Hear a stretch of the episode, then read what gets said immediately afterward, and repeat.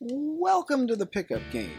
We're going to be talking about Boston sports today, mostly David Price and his bizarre, disappointing week. Chris Smith of MassLive.com joins me, and we dissect the scene on Wednesday night, the scene on Thursday night, and the unique sports atmosphere of Boston. Check out Chris's thoughts on the Red Sox at MassLive.com and on the Boston Red Sox subreddit. He's one of the most accessible beat writers in the country and a Boston guy through and through. Welcome to the Pickup Game. I'm your host, Tim Williams, joined this week by Chris Smith of MassLive.com, Red Sox beat reporter.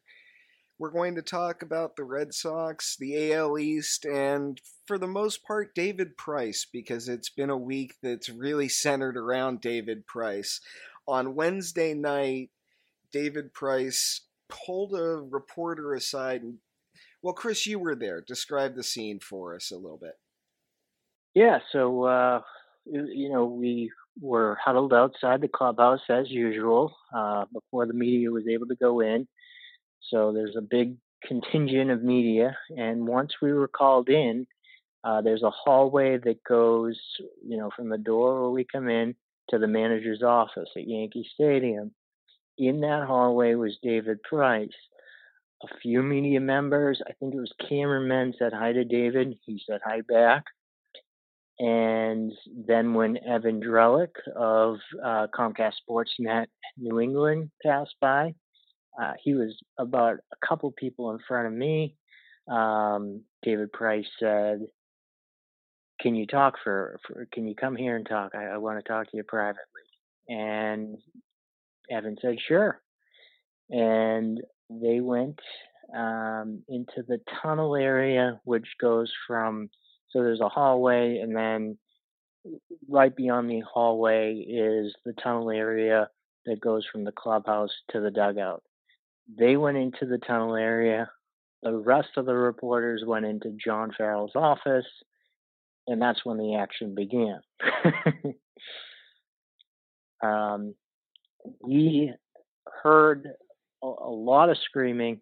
The now John Farrell's office door usually isn't closed um, unless you know the players are playing music or something uh, in the clubhouse or there's something going on where you know somebody's you know, talking back and forth, you know, an equipment manager or something with somebody else, they sometimes close the door. But it's usually on the road, it's not closed.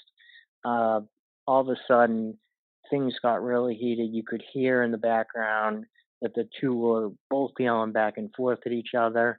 Um, you could hear some, obviously, uh, some f bombs going back and forth, and um, and then uh, one of the media relations uh, members closed the door, and um, we just kind of heard in the back, in the you know, in the background of you know what what Farrell was saying. Now, it's funny, like when I was listening to my recorder of what Farrell was saying after the game, you know, talking about Drew Pomeranz's two seam or whatever, you could hear the muffling of their, their fight in the background, but you couldn't actually hear what they were fighting about. But I was I was saying to some reporters nearby, I was like, I can't hear Farrell. All I can hear is you know these guys fighting in the background, but I can't I can't make out what they're actually saying. But um, we kind of knew immediately that Evan had um, you know had, and if I'm talking too long, you you want to stop me, uh, let me know. Oh, I'll interject every now and then. I, I, I just want people to get the sense of what was going on because there's been a few articles about it, but unless you live in the Boston area, you might have just heard this as background noise, and suddenly then David Price has a terrible start Thursday night, and it's a big story. So I, I wanted people to get an idea of the scene. Now, you were in the manager's press conference for a fair amount of this. You weren't able to see what the other players were doing in the in the meanwhile while this was going on, because that's something I've been wondering is how this might have been received inside the clubhouse. Yeah. So from what Evan says, um, now there was some speculation that they were they well Evan says they were very close to each other yelling and he did not feel at all though that Price was gonna, you know, haul off and punch him. Uh, that had been, I don't know how that got out. I don't know who put that out there, but Evan says that wasn't the case. Um, he didn't feel there was going to be any physical uh, harm done or anything like that. But well, that sounds I about right. If they were shouting at each other, yeah. Well, I guess, but you know, a player did, you know, go in between. I guess a little bit. I don't know which player that was. Um, there weren't many players in the actual clubhouse when we filed out from John Farrell's office and went into the clubhouse. Now, we started talking to Rick Porcello, um, and David Price came into the uh, into the clubhouse. Evan, I don't know where he went at that point. He probably either went to do TV or he was just talking to the media relations person, you know, Kevin Gregg, about what had just transpired. Um, but David was, you know, he came in and he sat by his locker and he did not look happy. And we were talking to Rick, and then we we walked across the room to to talk to Mookie Betts, and I looked over at Price, and he was just glaring at the media like he was he was upset. He was he was ready to, you know, he was ready to go and fight some more. And um, and so Steve Buckley uh, from the Herald uh, was there. You know, Steve's a well-respected columnist, reporter, been doing this for many years. He's not the type that's gonna pile on a, on a player. Um, but if he does write something critical, it's it's usually fair, obviously. And um, so he went over to Price, and I don't see why Price would have any problem with him. And immediately the f bombs uh, started going at, at, at Steve. Um, and then Ian Browne from MLB.com went over and just said, you know, what's the deal? What's going on? And uh, you know, he told him to to you know f off. And so, um, you know, and Ian is, you know, when you work for MLB.com, it's not like you're trying to write anything controversial. I don't think Ian's written a controversial thing about David Price beyond like, you know, he pitched poorly and this is why he pitched poorly here's your quotes from David Price. So, you know, all in all, he took it out on some guys that, you know, even even Evan. I mean, Evan didn't do anything wrong. They were harmless tweets. And it just goes to show that he was either looking at Twitter within five minutes after the game uh, to meet Evan out in the hallway. And, and as I said, harmless tweets. I mean, Evan, um, you know, basically tweeted a quote from Dan Shaughnessy's story about how uh, David said that he wasn't going to do any personal interviews anymore in between starts, um, and that you know he was only going to talk uh, on game days after he starts with a with a group of reporters, um, and he also tweeted out what the CBA says about uh, you know what what they recommend that the, CBA doesn't say that it's required that reporters speak uh, that that players speak to reporters, but that you know it's highly it's recommended, and um, you know so that's really all that that that uh, Evan did. He wasn't like he was trolling Price on Twitter. He didn't tag his name. Uh, he didn't t- tag his Twitter handle. He he wasn't. He was going back with some fans, you know, debating the issue, I guess, of you know how much players should talk with the media possibly, but uh, I don't. I didn't see anything wrong with what Evan did, and it's not that eh, I'm saying this because Evan's a friend. I, I think that Price just took this way too seriously, and I think that that's the issue with Price is that he says something and he gets upset that what he said becomes a big story. So I think he was upset you know, so so you know, in the past, he feels burned because certain um, quotes that he gives reporters are pulled out and they're analyzed by the media. Uh, you know, and, and, why not? I mean, that's what he gave. And so, a quote like this, where he says he's not going to talk to the media, that's going to be analyzed, and um, and he didn't like it.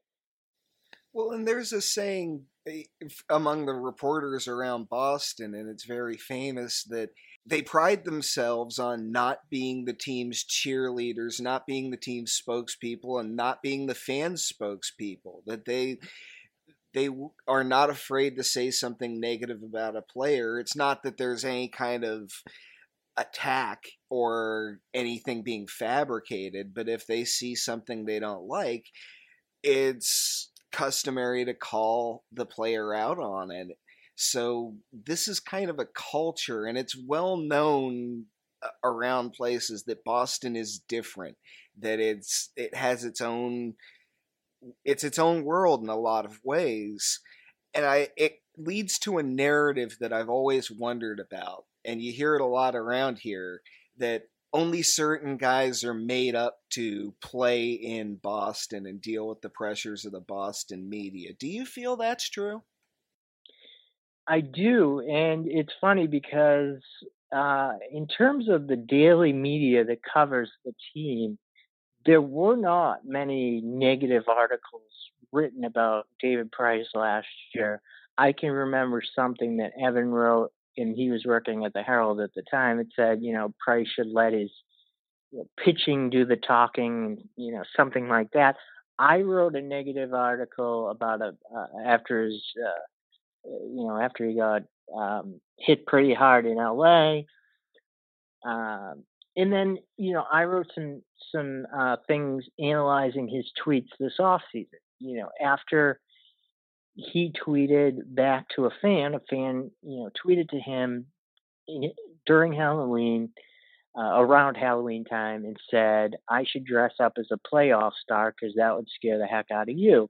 And most athletes would just, you know, if that if Rick, if somebody said that to Rick Porcello, somebody said that to Chris Sale, if Chris Sale was on Twitter, which he isn't obviously, he would, you know, ignore it.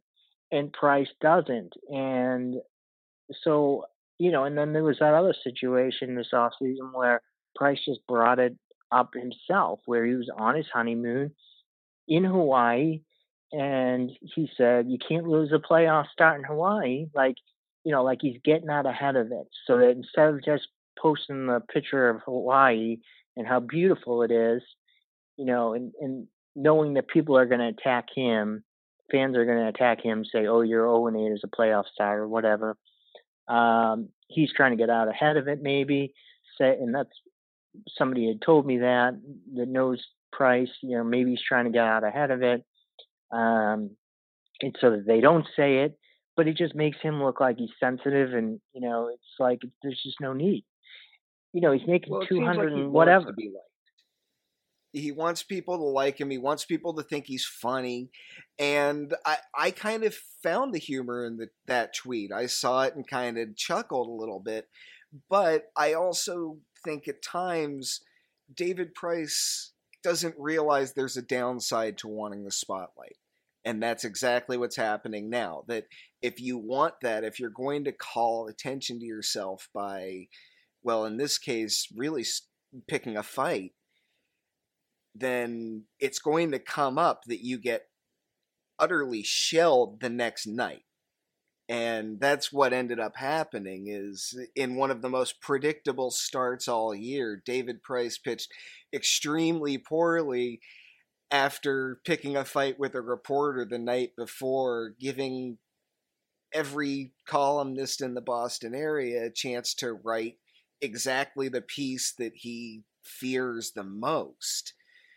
And it, what was his demeanor after the game? Well, he was very, and, and the word's been used that he was professional, and um, which he was. I mean, you know, I would think that in a situation like that, he's going to, um, you know, it's going to be an awkward situation. And, um, you know, but it, it wasn't awkward. He came over. He was very uh, respectful with the reporters. He had a smile on his face. Uh, you know, it, was just like, you know, he, he, he, like he wanted to be there, like he wanted to talk to reporters. And, uh, so, you know, I mean, it was a, uh, it was weird because you were expecting something like you, you were expecting him not to talk with reporters last night. How, how could somebody go from you know telling three reporters to f off to all of a sudden being you know willing to answer everybody's question that you just told to off. You know, that's that's the situation right there. That's the awkwardness, obviously. But he was very professional. I mean, he came over, he answered everybody's question. He even took a question from Evan. Uh, you know, Evan asked him about uh, the strike zone and if he thought the strike zone was uh, was uh, bad, or if he was complaining about the strike zone. So, um, you know, I asked him the question. So, uh, you know, it was all business for him. Well, that that's a solid sign, but it it doesn't speak well to the problem that a lot of fans and it comes up in the media occasionally have with Price is that his record in big games, most notably playoff games, but also regular season games with a lot of meaning, isn't particularly great. And it would have helped a lot if he had shown up on the Yankee Stadium mound and shut up a lot of these reporters for a second if that's what he thought he was doing. But that he pitches with the chip on his shoulder so poorly is cause for concern for a lot of people, and last night didn't help.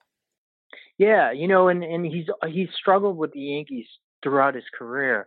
There's been a couple good years in there. Um, you know, but he, I mean, he had an he put now eh, since he's come to Boston. I think I wrote in an article yesterday. I think it was it's an 8.23 ERA or something in six starts since he's been with Boston against the Yankees. They have absolutely owned him, and so he he was putting himself out there, as you said, and then he put himself out there for his manager to have to answer, you know, at least 10 questions before the game about the situation that happened the night before, and then he just doesn't come out and perform. And yes, you know, you can talk about why he hasn't performed in the playoffs, and that might be because he thinks too much, all his situation. There's been speculation that perhaps it's because he throws 200 innings plus per year and we've seen that with certain pitchers when, you know, he threw 230 innings last year and, you know, you get tired. And so there's some speculation that, you know, at that point of the season, he's worn down. And in last night's case, it's all but a spring training start. He's just come off the disabled list, let's face it.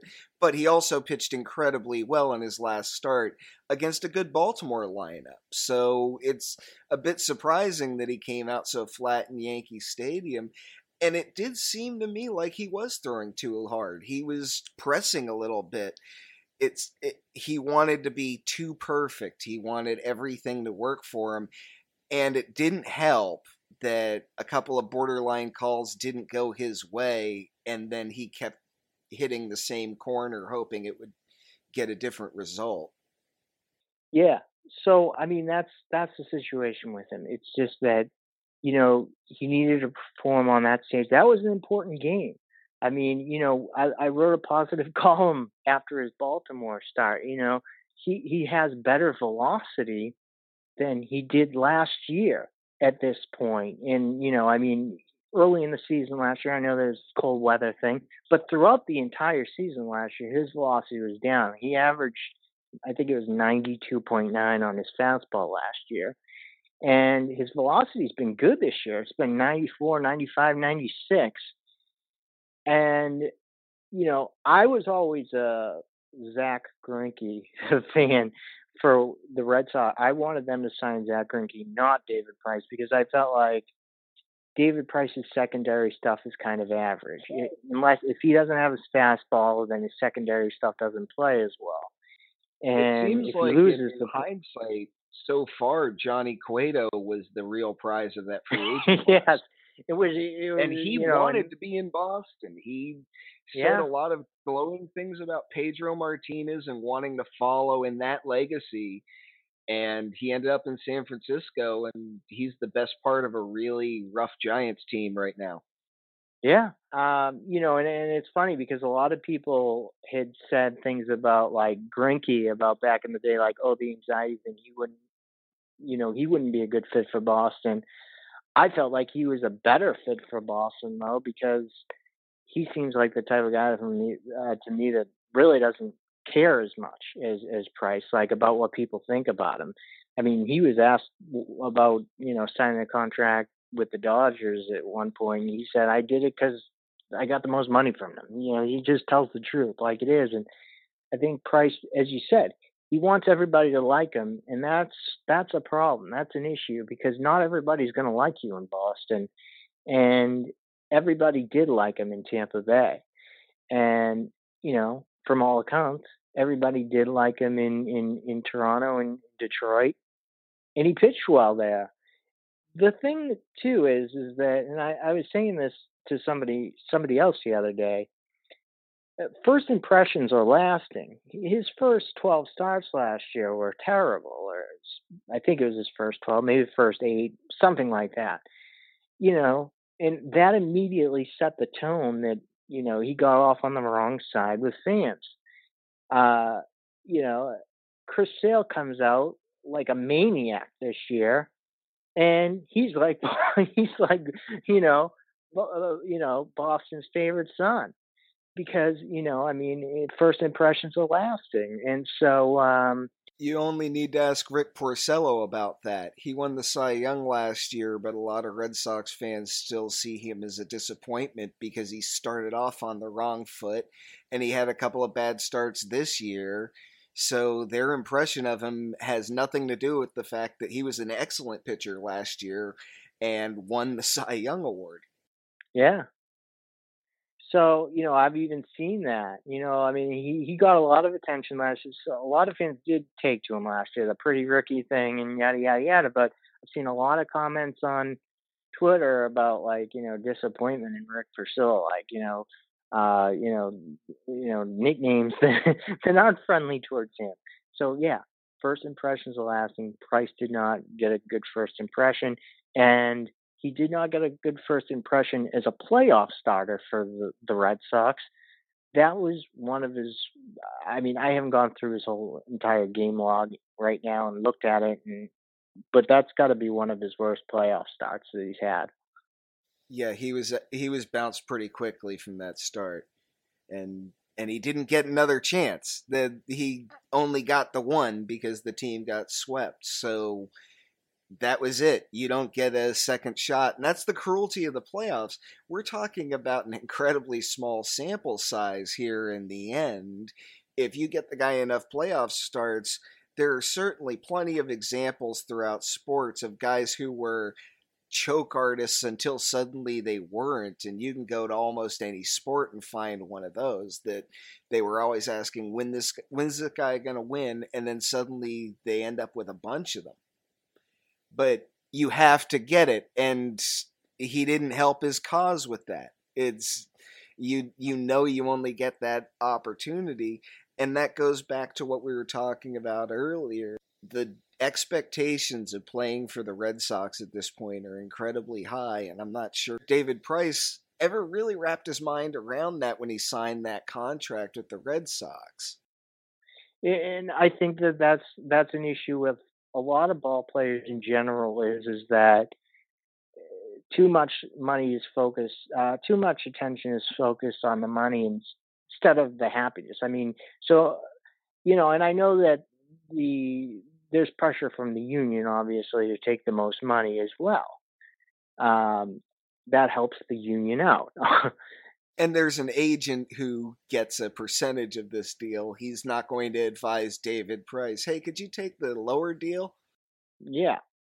So, but, you know, in retrospect, uh, you know, he would have made what? I, I don't know, forty thousand less, thirty thousand less in, in I mean 30 million less, 40 million less in, in uh, St. Louis, but he probably would have been a lot happier person right now, and he would have pitched better, and he still would have been really rich.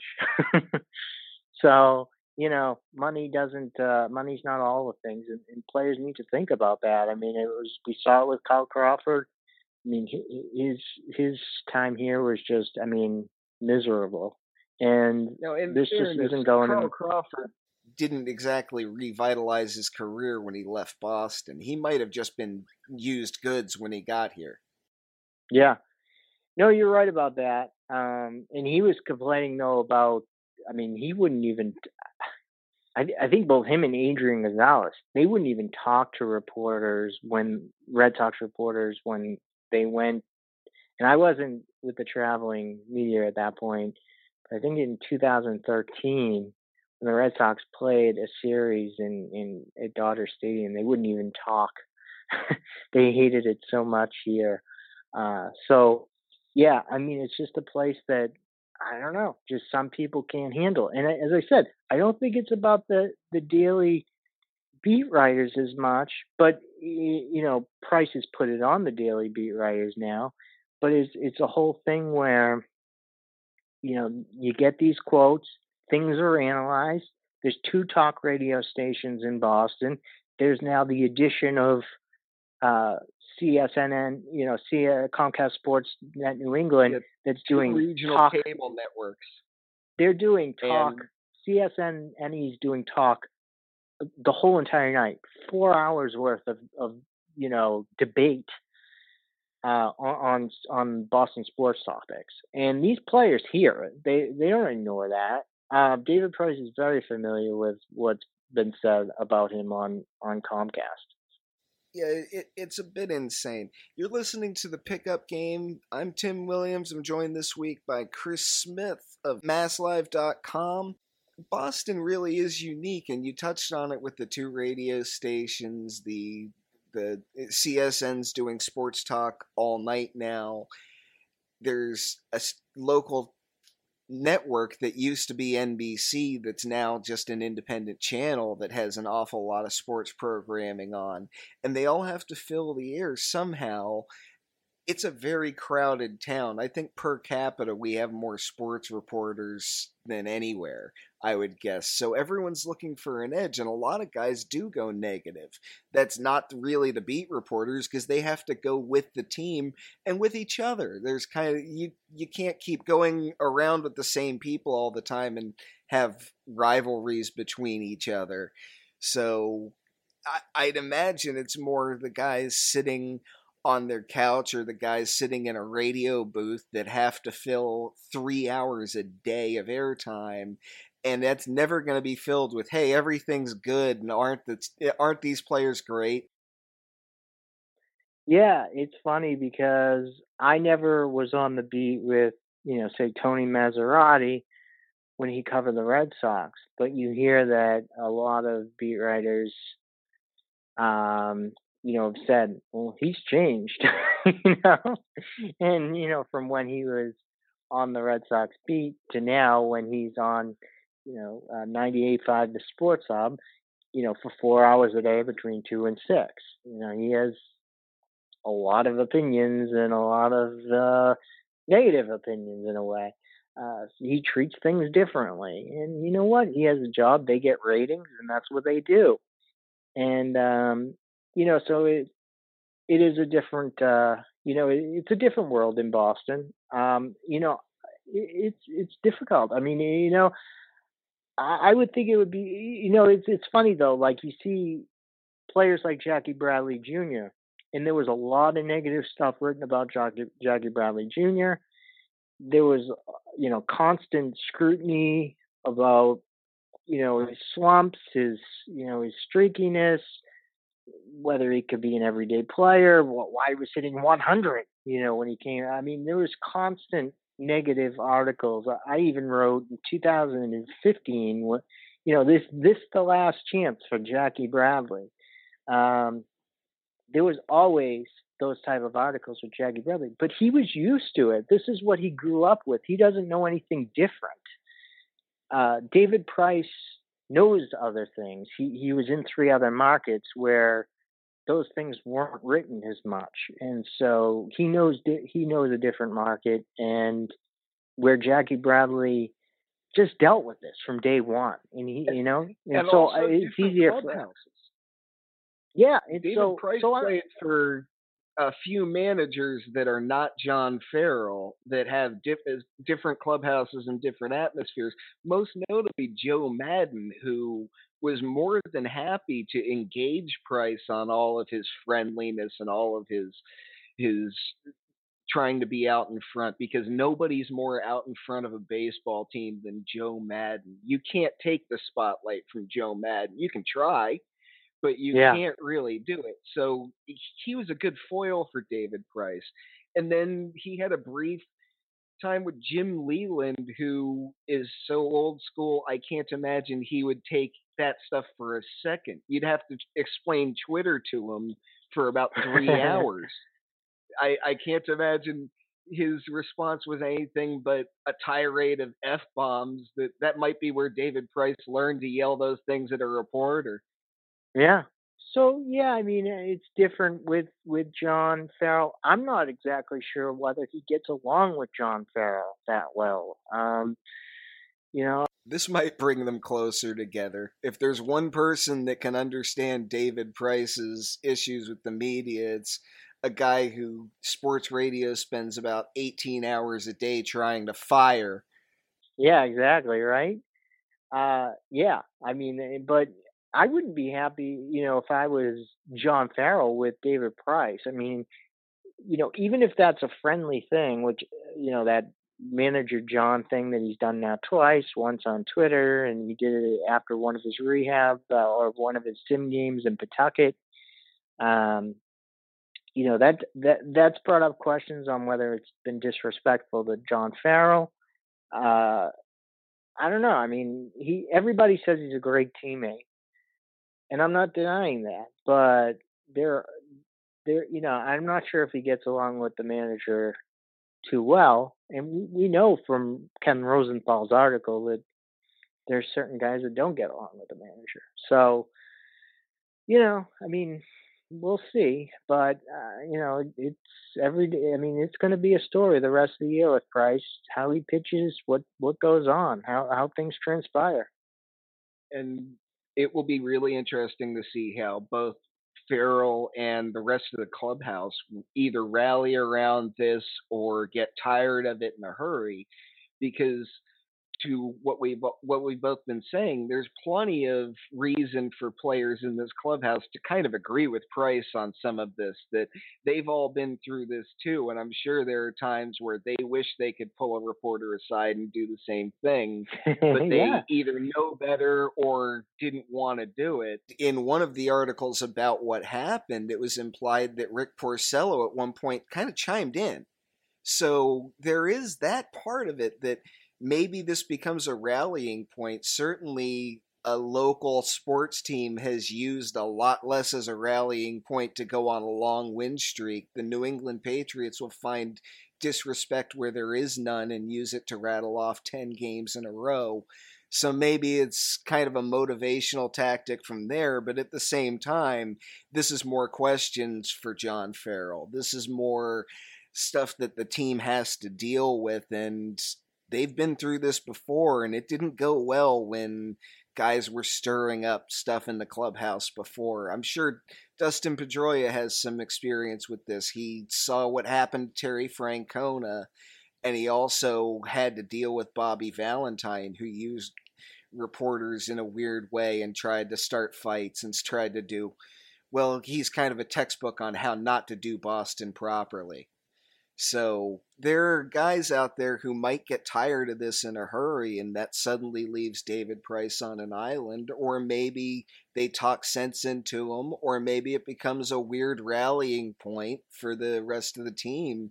It that remains to be seen, but certainly last night didn't help the cause, and that that's really where it became a big issue. If he'd come out and had six quality innings and left, and they lost two to one I'm not sure it would be that big a deal. It'd be Price confirming a lot of what, what the narratives say about him might be true. And then we'd just move on. But as bad as that start went, it's going to be a story and it's not going to go away. And I don't expect him to back down from it, which could turn out really poorly as well. Well, he didn't back down from it after the start because – you know, as I was talking about, you know, the professionalism after the start, but he was asked some questions about what transpired, and he at first said, you know, no comment, and then he said, I stand by it, and um, you know, so and then it was asked if he knew that John Farrell was planning to talk with them, and he said, "Then we'll talk in Boston or something." And he didn't really acknowledge that he knew, and then um, you know there was there was just a weird exchange there, and then uh, you know he, he said, "Well, it's not my you know it's my start date. John was going to leave me alone. I'll talk to whoever wants to talk to me in Boston." You know, obviously, what what are they going to say to him? Uh, you know, I mean, he's a he's a thirty something year old guy. He's been around for years. Uh, it's not like they're going to discipline him and you know about I don't know maybe they can, but you know I mean he's making two hundred and seventeen million dollars. He's he's been an ace. He's won a Cy Young. Um, you know, there's only so much they can say to him at this point. Well, that makes me wonder if Boston is so unique should the Red Sox either start training their players to deal with it or start vetting their players based on that a little more so they think twice about signing a free agent or trading for a guy that might not be able to deal with this city? Or is that taking things a little too far? Because you'd wonder about if David Price really can't succeed in Boston that well because just he doesn't mix with Boston well enough. If that's the case, should the Red Sox have been looking for that, or should they start looking for that in the future, or maybe their contacts through John Henry owning the Boston Globe and the team owning a television network might be able to give them a chance to train these guys to not do this kind of stuff and to deal with the pressures of Boston. Because if that's the case, I think that's where this has to go. Yeah, well, you know, there was that thing that was brought up, and this was obviously a different regime at the time um, with Ben Cherington. Uh, was it who signed uh, Carl Crawford? It was, it was Theo Epstein, and um, you know, there was that private investigator thing or something like that following Crawford before they signed him to see, you know, if he could handle or what his personality was like. And you know, Crawford didn't find out about that until after he signed, and I think he was kind of freaked out about that. And um, so they obviously did some due diligence on Crawford. Uh, and, and you look at Dombrowski. Dombrowski was with them in Detroit for you know a year or half a year or a year year and a half or whatever it was. Um, so you know he or I guess it was a full year from trade from trade deadline to trade deadline. Um, so, you know, he knew Price. He knew about Price's mental toughness. Um, but he also needed a pitcher. And that's the thing. I mean, you know, he was left with really no starting rotation from Ben Cherington, and he had to build a rotation. I mean, he had no one really. And so, um, I mean, I guess you, could say he had Rick Porcello and Wade Miley at that point, but they they weren't coming off great seasons, and so uh, you know he was left with a lot of young guys and not much starting pitching depth, and they still don't have much starting pitching depth from that Cherington uh, era, and uh, he had to make a move, and he knew that guy, and that's what he did. In terms of you know media training, I mean they do do uh, in, in dealing with the media, and also I think that there should be, and I'm not sure if they if they train them on you know social media things. I think they might, but David Price needs they need to focus with David Price on that because he's obviously too sensitive. He obviously goes back and forth with fans more than he should. Um, and shows his sensitivity. Now he hasn't done it in a while. He hasn't done it, I don't think, since the, the off season. So maybe he's learned. When I did talk to him in Toronto, he said that he was done with you know like he he said I don't care about the people on Twitter. So maybe he's totally done dealing with them, and he, he you know he's forgotten all about you know he doesn't he's he's sick and tired of that and he's done with that. The me against the the world type thing. We as reporters, we knew that he was done with us. We didn't need Dan Shaughnessy's article to tell us that uh, he wasn't talking to local. He had told Evan in Chicago that he wasn't talking to. He was done with the media for a while, and um, you know other guys have come in and talked with him. You know, Ken Rosenthal did a long interview with him in Baltimore. I know, at least talked to him for a long time. Blanking on who else. There was a couple national guys that that talked to him. Uh, you know, in in uh, Baltimore, and so he's fine with talking to the guys that he's known in the national guys. He's just done, and we knew that. So he could have just, you know, me against the local media type thing, and I'm going to show them and use that as motivation, me against the world type thing. But then he brought up this whole thing on his own. He didn't have to tell Shaughnessy that and make him the make himself the story, especially after a big start. Right, and it shifting gears just for a moment. Yeah what would you say the profile of a guy that really would succeed in Boston is? If a certain kind of player can succeed, what would you say the profile is for that player? Because the tricky part with me is I look throughout the history of both the Red Sox and the other Boston teams, and a lot of the greatest guys that have come through any of these teams don't fit it. It's interesting because I was um, I was thinking about this, and I was thinking about. I saw D- David Ross. He was, uh, you know, at the game, calling the game the other day, last night. I think he was calling the game for ESPN, um, and I know he was there. And I said to, I said to myself, I wonder how he would have perspective on dealing with Boston. But then I, because he he loved it, he embraced it, but he wasn't the star, obviously.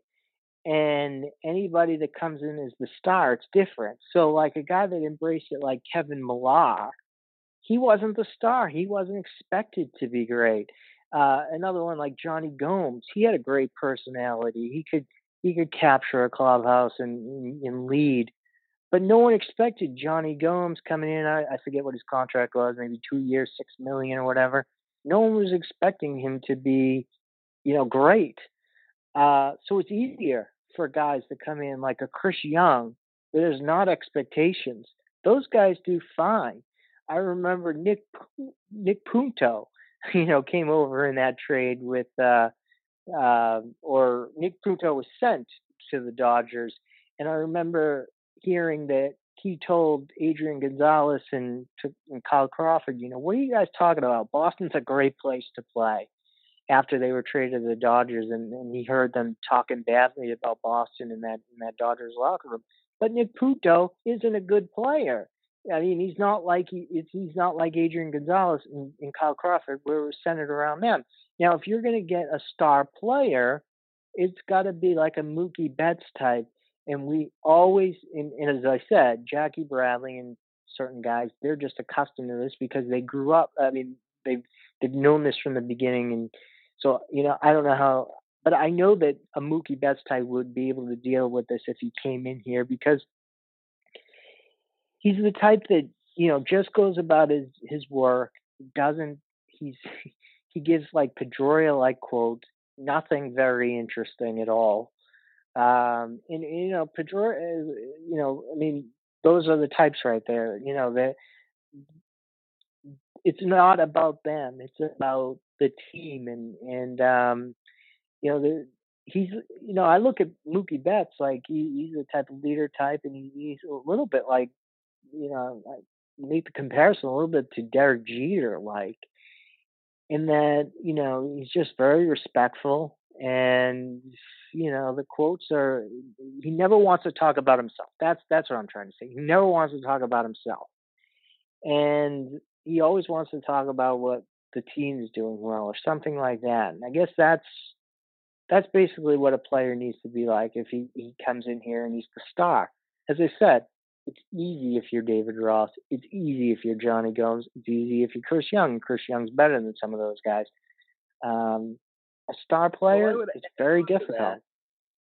I would add on to that that for a star player, you can wear things on your sleeve, but you have to be prepared for the downside of that. Because I can think of a few guys that that really did care, but Pedro Martinez got past that. He had a lot of the same issues Price is having, except his results were considerably better. Of course, he's in my all-time rotation, so there's that. But even when he was the best pitcher in the world, he was getting questions about this, and he managed to get past it and really embrace Boston.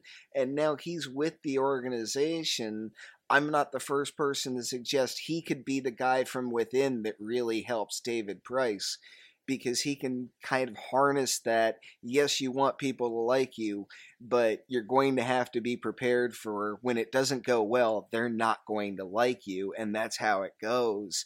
And it it's a two-way street. David Ortiz was more than happy to be the face of the franchise, but he also produced tremendously, especially in clutch situations. He was kind of the anti David Price in that regard in a way, he's the best postseason player in something like 60 years. So that helped his cause considerably. But he didn't, he would have no problem having a bad day. He would, he understood that there were bad things that came around with that attention, that it could get negative sometimes. And if you want to be out in front, you have to deal with that negativity and you can get past not being a Boston guy. Pedro did. Paul Pierce did. He, for the first five years of his career, wasn't a Boston guy, and now he's a Celtics legend. Manny Ramirez was never a Boston guy. Had a great career in Boston, but came in as an outsider and left as an outsider. And he wouldn't be the first. It's just all of them at some point had to address that things can go wrong and when things go wrong you're going to have to deal with that because being out in front means dealing with that. And that's what David Price has to get past. And if he doesn't get past it the real issue is with the amount of money he's making and the way he's producing he's going to have to get used to Boston because there's no way out of this besides opting out of his contract in a couple of years. And he had better be an ace again if he wants to do that because otherwise he's taking a tremendous pay cut in doing so. Yeah. And, you know, the union wouldn't look good upon that. And, um, you know, it's interesting. Another player, like, you know, you look at Josh Beckett, where he didn't really, he didn't care what fans thought about him. Uh, and that that's what made him good in the postseason, I think. And you know, he obviously he never really embraced Boston, but he he was the type of guy that could come in and succeed here. Uh, you know, but Schilling. At the same time, he was run out on a rail for not caring because between the chicken yeah. and beer incident and playing yep. golf on an off day, something Matt Harvey should have learned from. Yeah. And you know, it, it, all unraveled for him really fast. But then you look back on it and he still, he was the best pitcher on a world champion. And there yeah. a handful of guys who have ever played baseball who can say that about the Boston Red Sox. And, and you look at Schilling, and he's an interesting case because he would call into radio stations and argue with certain guys. He he he hated Shaughnessy. He got in fights with Shaughnessy. So he he read what he read probably everything. And as I said, you know, I'm 33, so yeah, I was in college when he was, you know, winning the World Series with the Red Sox. I was not covering the team, but um, you know, he um, he it seems like he was a guy that read everything. He was listening to the radio station all the time, but he embraced Boston for sure. Um, you know, I mean, well, he still anything, watches Red Sox games on his little. That, What's that? That was the time that most people paid more attention to the Red Sox than ever. I was in college at the same time, and I was listening to those radio shows, knowing Curt Schilling was probably going to call in and start a fight. yeah, and uh, you know, and it's like, and he embraced uh, Boston so much that now he, you know, now he's watching, he watches Red Sox games. And another one that, you know, it's funny that, you know, uh, Keith Foulke still watches Red Sox games. Like that's his team now. Keith Foulke uh, watches the Red Sox every every night. Um, so you know, I mean, it's not like it's a, an impossible place. You've got Steve Buckley always says you have to embrace the base the Boston baseball experience. That's his big that's his big saying. Um, some people enjoy it, uh, some people don't, and you really do have to embrace it. You know, I grew up, you know, in this, you know, right outside of Boston, and I enjoy every bit of it. I know that, you know, this is what people do. They they talk about this team. They they break everything down. You know, every manager's move is scrutinized. I grew up, you know, in a time before they won a World Series. So it was more intense then, where everything was scrutinized. Everything was negative to a degree where they were never going to win the World Series and yada, yada, yada. Um, I like to describe so it. I, I like that. It was like watching Roadrunner cartoons and rooting for the coyote back then. yeah, and so I, I that's what I you know that's how I grew up and that's how I cover the team because that's how I that's how I saw it and um, you know, I'm not gonna, as a person that covers the team, I'm not gonna write, uh, you know, I'm not gonna not post a stat or say something goofing around with fans about David Price on Twitter. Um, you know, just make a joke or say something funny, uh, or or write his his stats, you know, his his poor stats at, at Yankee Stadium because I think there's going to be you know backlash that he's going to you know you know get fired up and yell at me in the club. I'm not going to worry about that. I'm going to do my job. Right, and that goes back to that famous line about not being the team spokespeople. That that's yeah. that's something that every sports writer really has that mantra, but it, it they wear it on their sleeves in Boston, and of course famously boston has a couple of guys that are known for being kind of the the guy that will find the cloud inside the silver lining. They're they're really good at that at times but that's the job. They're not they're not reporting what's convenient to the team especially because this is a team that for better and for worse has the perception that they do play games in the media. Whether they do or not, it's talked about a lot in the Boston area that the Red Sox are some manipulative, almost Machiavellian organization. Well, expand on that point a little bit more for me. Well, you hear a lot, and this is fans and this is radio. I'm not talking about beat writers because, again, yeah, yeah. they have to deal with everyone on a daily basis. They're not stirring the pot for a living but there there's a widespread belief that ownership is somehow leaking all these na- whenever a player or a manager leaves town there's mm-hmm. inevitably mm-hmm. going to be a spear, smear campaign that's led mm-hmm. by the guys who run the organization and these shadowy leaks that we're never really sure where they're coming from. And it you hear it a lot. And it becomes a good talking point because again you have a combined 48 hours a day of sports talk radio going on. You have to fill that time.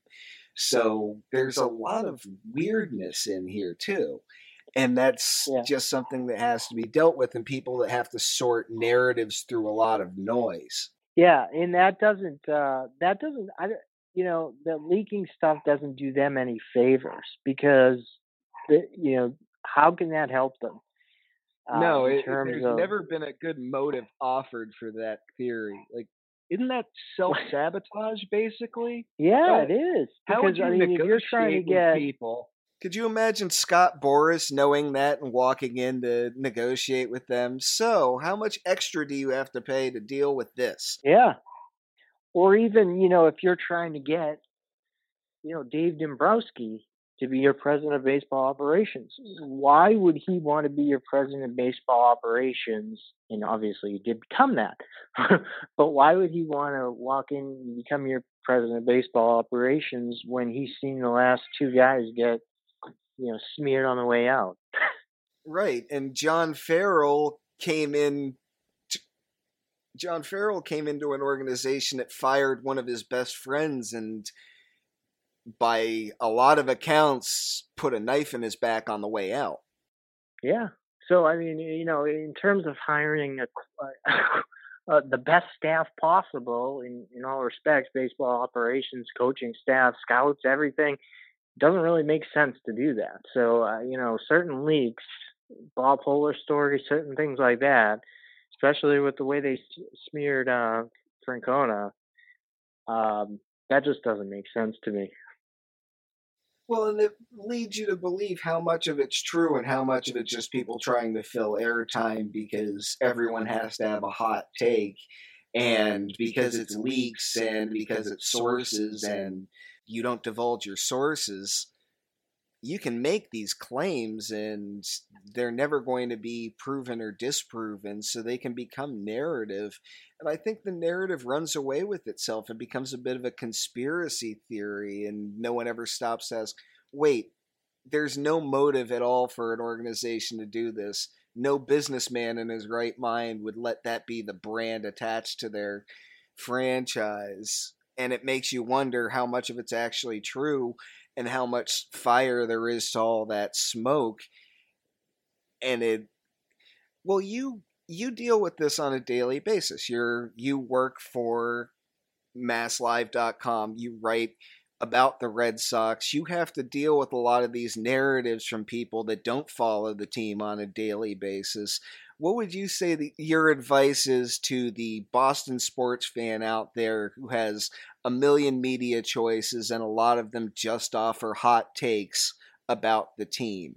A good point. A good, yeah, good question. Um, you know, there's a lot of good reporters these days, and it's funny because you know I'm working on Reddit now and interacting with readers and this whole instance. I just posted something before you know, I talked with you about um, you know how the, the media dealt with this whole situation um, and you know how you don't want to become the story and um, you know so there are a lot of good reporters, and uh, but what what I mean by that though is that a lot of people on Reddit will say something like, you know, or even comments on my column about this whole situation will say, you know, screw the media, they're just trying to stir the pot, you know, just leave David Price alone. Well, sometimes,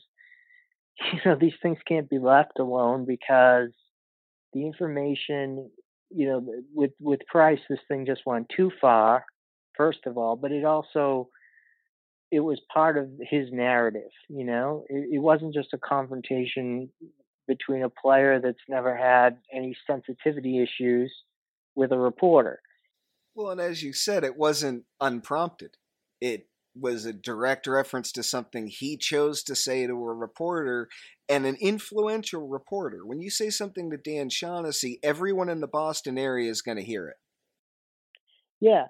So, you know, in terms of today where they say, you know, fake news, you know, real news, that type of thing, um, you know, there's a lot of good reporters right now uh, on the Red Sox beat. Um, you know, we do a good, lot of good stuff at Mass Live, and I don't want to toot our horn too much, but you know, you know, we report constantly on the minor leagues, the the major league team, providing news all the time, features, fun stuff. Um, you know, the guys over at the Providence Journal, Brian McPherson, Tim Britton do a really good job. Uh, Alex Spears, Alex Speier always gives a great analysis. Um, if you want to pay for the Globe website, um, he always gives great analysis on, on on everything Red Sox, and you know he does it in a professional way, um, where it's usually not opinion with him; it's really analysis, and it's you know, great analysis. And um, you know, Rob Bradford's one of the best reporters in in the game, and um, you know he always gets good stories uh, from you know Rob Bradford from WEEI and he he's got a knack of really you know being tight i shouldn't say tight with the players but the players feel like they can trust him and that's why he gets a lot of good stuff from players because he, he they feel like they can trust him tell him anything. So he's a good source to have uh, you know to read. All his stuff is going to be reliable. I think evan Drellich is one of the best reporters, young reporters in, in the game right now. A lot of people might say hot take, um, you know, because he's with Comcast now, yada, yada, yada. I've known Evan for a while now. He worked for MLB.com. He actually worked a year for MassLive.com as a Red Sox reporter. Then he went over to the Houston Chronicle, covered the Astros there, made his way back to the Red Sox beat with the Herald. Now he's a Comcast. He does he's like at a new job every year, but that's because everybody knows how you know really good he is, and he's a thorough reporter. He does a great job, and um, you know the hot take thing. Yeah, you know you look at the layoffs at say ESPN, and a lot of the reporters that just report got laid off. A lot of the hot take people didn't get laid off. This is a, a society now that likes debate, that likes hot takes. And as a reporter, I know that my job is to report, give good analysis, and give truthful analysis, but I also have to give opinions. That's yeah. essential. People are interested in that. I don't necessarily think hot take is a bad word. It can be. It can be just a guy stirring the pot, creating nonsense where there's absolutely nothing or or basically throwing an accusation around because they can. But a lot of times it's also you know what we're talking about this for as long as we talk about this. Sometimes you're just going to have to bring something up to throw it out there. And you're not doing it to start anything. You're doing it because part of what you're paid to do is give your opinion. I'm a columnist. Most of what I do is give my opinion. And I try not to make it what you would consider a hot take, but sometimes it has to be something a little bit out there because what else are you going to read on a Tuesday afternoon besides something a little bit on the edge? Because it's something in the middle, again, everything's great is hard to read. It's not there's not a whole lot of substance in everything's great and everyone should keep doing what they're doing. Yeah, people want to hear opinion, and you know, people will say, "I got you know, I got comments on my opinion pieces that say, you know, you know, reporters know nothing. You know, um, the, media stinks. Yada yada yada. They should have. You should. You guys should hire you know athletes to write these, not not people that don't play, and yada yada yada. Well, in general, the stories on the road trip that I was just on, I went on. Uh, my coworker was in Chicago, and I did Baltimore and New York. The most read stories that I had on the uh, the website uh, from the road trip were the like you know the one column I wrote per night after games because people like opinion and uh, I mean the rest of the stories did you know well too, but those were the stories that got the most page views were the opinion columns. People like opinion, and uh, you know so many people will complain and say your opinion isn't valid because you didn't play the sport or whatever, or, you know, or you didn't play the sport at the major league level. There's still a, a ton of people that value your opinion because you're in there every day. You, you know, you know, you report you know the players, you report, and um, you know it, it's valuable to have an opinion. Yeah, and it's fun. It's this isn't this isn't serious stuff. This isn't talking about the president's latest scandal. This is something that even the most sports crazed among us will admit is just something we watch. Mostly we take it in for entertainment and we like the analysis, we like going in depth, but we also like having a little bit of fun with it. And sometimes that means going out on a limb. And that's not this player sucks or this guy's overrated necessarily. Sometimes it's an opinion that's based on hey, this guy told me this in the clubhouse, and now I've been thinking about it, and this is my take on what he said to me which makes these are baseball teams. They play every day. If we're going to follow baseball, we're going to have to get connected to the players on the team, whether they're there for just a year or just a cup of coffee, even, because otherwise it's going to get incredibly dry to follow a team for three hours a night, 162 nights a year.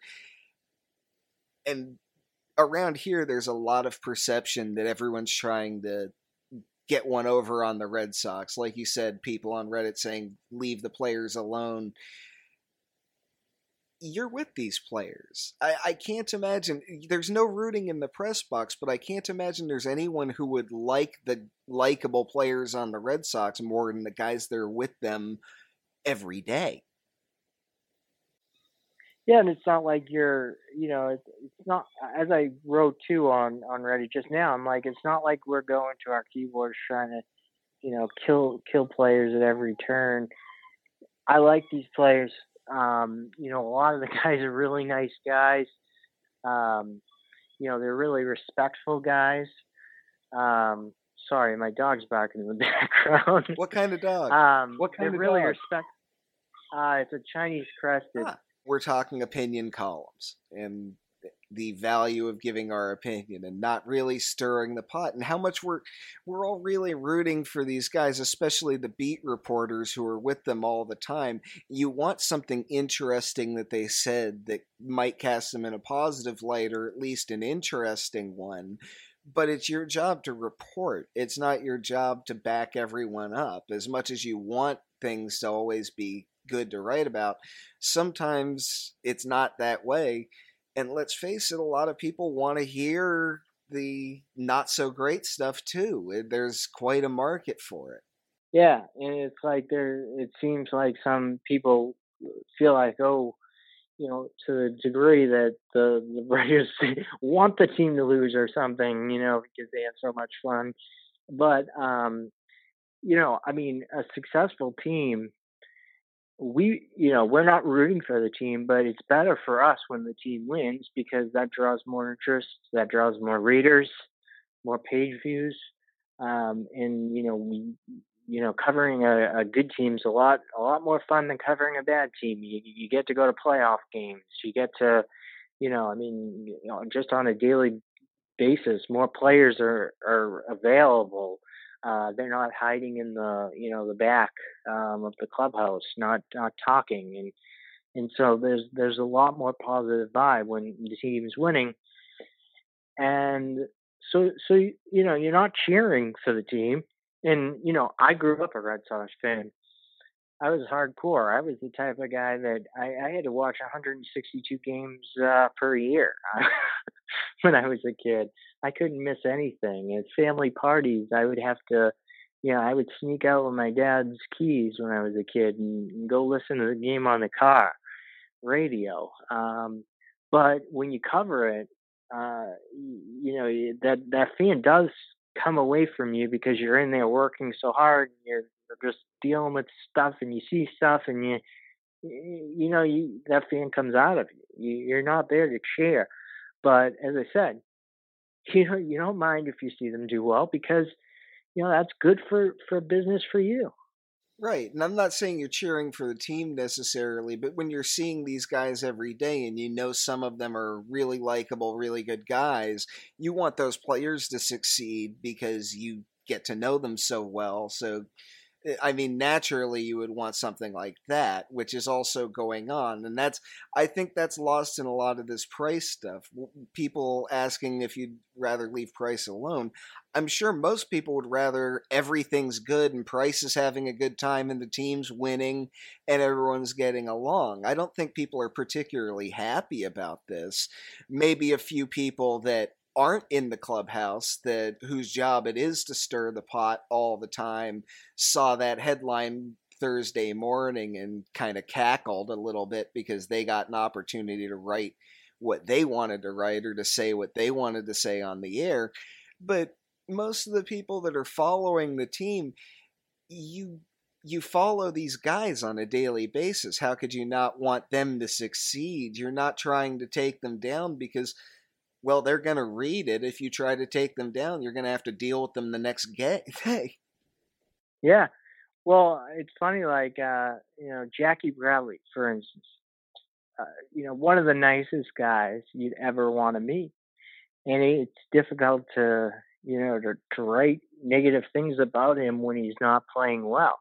But you know he sees it, uh, or he's seen it in the past and he's just so respectful. I mean, every he knows everybody's name, first name, everybody, and um, and he's just so respectful. And it's like at times you're like, you had to have seen that column where I said, you know, this is your last chance, or or you you know you. I, I even wrote this year that it was a good decision by Farrell to take Jackie Bradley out of the lineup.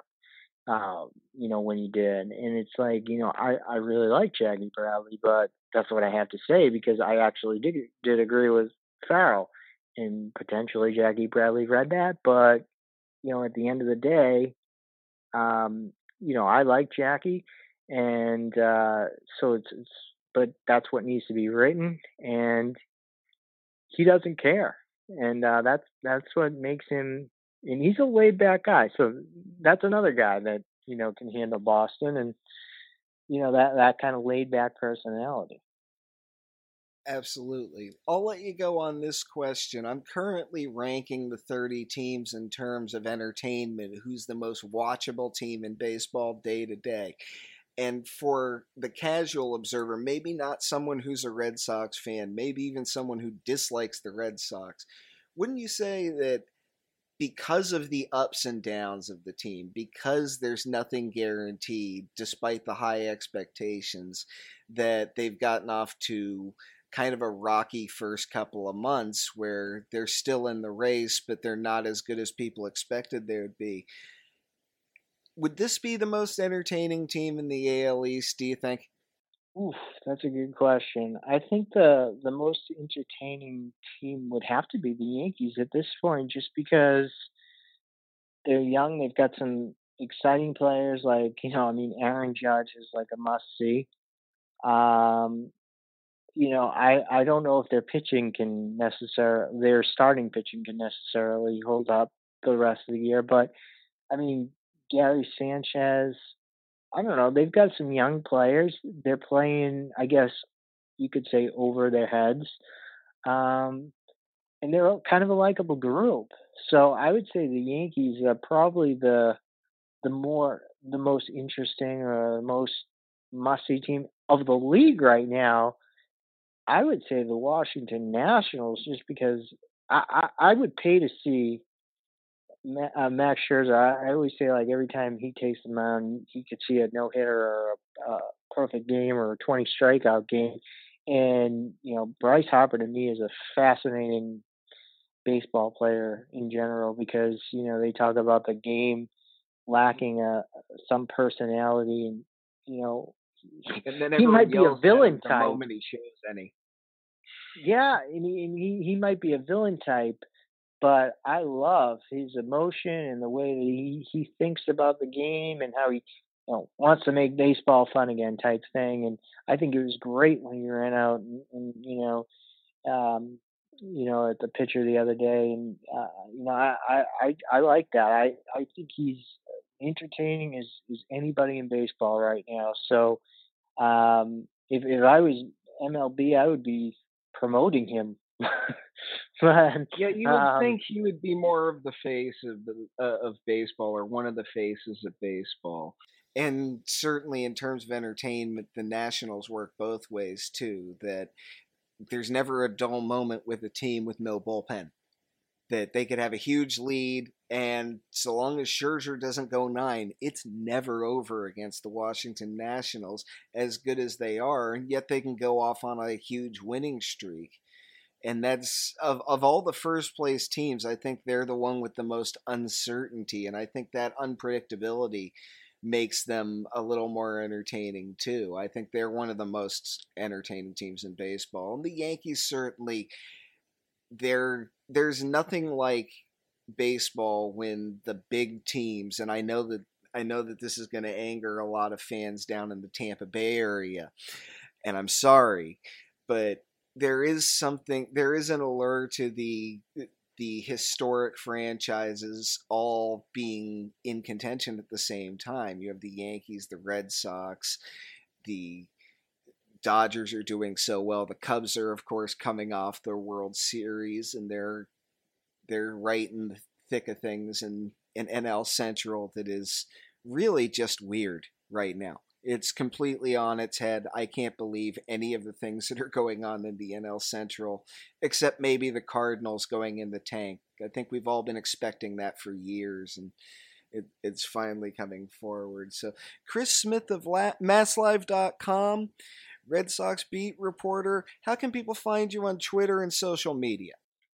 So I'm at at Smitty on MLB. That's uh, my uh, Twitter handle, and I'm doing this thing with Reddit now. So I'm posting on the Red Sox page on Reddit uh, daily. Um, so you can find me on there. Ask me any questions. I'll be doing some, you know, ask me anything AMAs uh, coming up. I think the next one's uh, closer to the trade deadline. Um, but anytime anybody has a question, I'll, you know, answer it on there. And anytime anybody has a question on Twitter, I try to respond as, as quickly as possible. So uh, those are the two two ways uh, best to get a hold of me these days. Well, and there you have it for what we've just been talking about about Boston media and the back and forth with the team and the fans. Here's a guy out there that's not afraid to let the fans talk to him in any way possible. So thank you for coming on the show, Chris, and best of luck and enjoy the rest of the season. And I know you've had a long night and morning, so please get some rest. Thank you very much. all right, thank you. That's all we have for you this week. I think Chris is right. There's a certain type of athlete who's better suited to thrive in Boston, but I really think it's on the teams in what we call the hub of the universe to value that and start seeking those guys out. It's funny, the same call in shows debating whether David Price is cut out to be here will happily throw out the idea of the Celtics trading Isaiah Thomas, who not only is extremely well suited for Boston, but vocally wants to be here and wants to play here. The same people were happy to see the Bruins part ways with Phil Kessel and Tyler Seguin, and tonight Kessel goes to touch Lord Stanley's Cup for the second year in a row. So it's really too bad he wasn't a Boston guy, isn't it? And of course, 13 years ago, it was Nomar Garciaparra, run out of town because he didn't stand on the top step of the dugout for an early season game. As for Price, he needs to work with Pedro Martinez, who's been exactly where he is right now and could provide a lot of great advice on how to deal with the day to day of Boston Red Sox baseball. I'm a transplant in the city myself. I know it's not for everybody, but you'd be surprised at how little it takes to make anyone a Boston guy. Follow our podcast on iTunes and Stitcher. Thanks to Blog Talk Radio for hosting my content and as well as hosting Podcast Lab in general. For Chris Smith of MassLive.com, I'm Tim Williams. This has been the Pickup Game. Have a great weekend, everybody.